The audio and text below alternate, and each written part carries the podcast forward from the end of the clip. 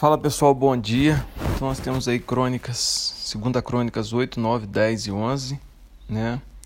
É, segunda crônicas 8, a gente vive agora um novo momento do povo.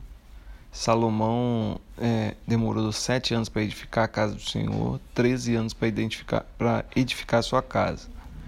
Após esses 20 anos, com a tarefa concluída, é, Salomão começou digamos assim, propriamente a desfrutar do reinado e, e aceitar, né?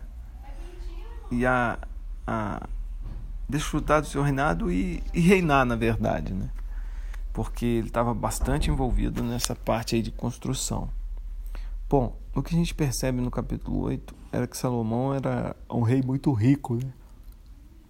Depois no capítulo 9 vai falar sobre a rainha de Sabá, e Salomão era muito rico, muito admirado, mas Salomão tinha duas riquezas maiores que o ouro, né?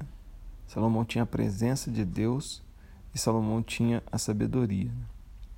E talvez por isso que a rainha de Sabá veio visitar e trouxe muitos presentes. E ela ficou maravilhada né, ao ouvir a sabedoria de Salomão. Ela chegou a dizer que o seu Deus, ou seja, o Deus de Salomão, né, amava aquele povo a ponto de tê-lo constituído rei, de tê-lo feito com tanta sabedoria para governar o povo. Né? E, e ela chega a dizer que ela imaginava que Salomão fosse inteligente, pelo que as pessoas falavam, que ela fosse alguém sábio, mas nunca imaginou que ela fosse surpreender tão positivamente, que ele é muito mais do que ela imaginava. E Salomão, então, no capítulo 9 vai falando né, de, de tantas conquistas que Salomão teve em termos financeiros, nos seus negócios, né, é, as suas viagens para Tarsis para trazer ouro e prata, enfim. Salomão realmente foi alguém muito inteligente. Bom,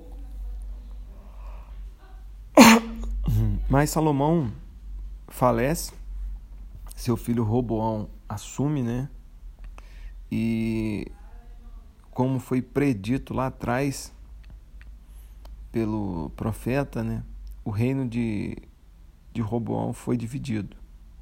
Roboão comete um ato infantil no começo do seu reinado. Esse ato infantil compromete toda a sua gestão. Ele aumenta a carga de trabalho do povo Na verdade, ele foi muito duro quando o povo procurou ele para conversar, para negociar. E essa dureza de Roboão, essa empáfia de Roboão, custou ele a divisão do reino. Então, das doze tribos, Roboão perde dez e fica somente com Judá. E uma coisa que a gente aprende com a história de Roboão é que se você não der ouvido para as pessoas que estão mais próximas de, de você, alguém vai dar. Né? Se você não der ouvido para os seus filhos, alguém vai dar. E às vezes quem dá é quem está fora da igreja, quem está fora da, do, do seu círculo de amizade, é o amigo mais legal. E muitas vezes esse amigo mais legal tem outros costumes e depois a gente fica reclamando, né? O porquê nossos filhos se desviam porque nossos filhos vão um para cada caminho. Bom, e aí o reino então fica dividido. No, em 1 Crônicas 11, Robão pensou em reativar o povo, né? em reconquistar o que tinha perdido, as dez tribos, mas Deus proíbe né? De fazer isso. E um outro fato interessante que acontece aí em Crônicas 11 é que os levitas são expulsos de Israel, né?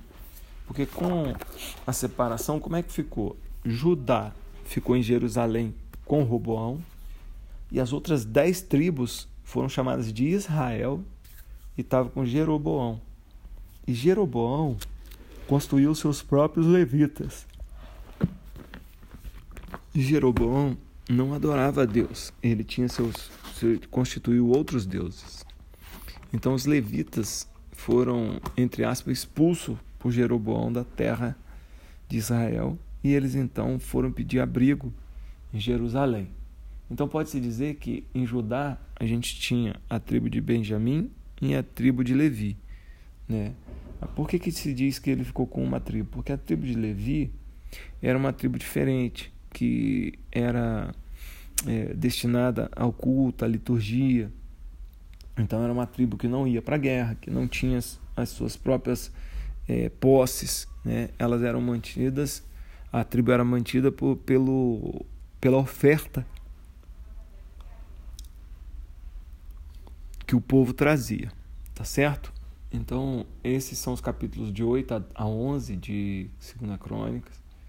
E a maior lição que fica para mim é: se você não der ouvido às pessoas que estão mais próximas de você, alguém vai dar.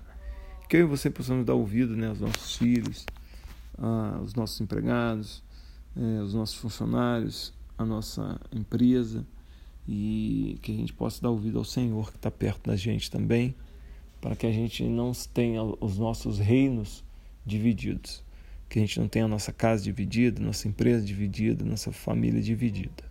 Amém?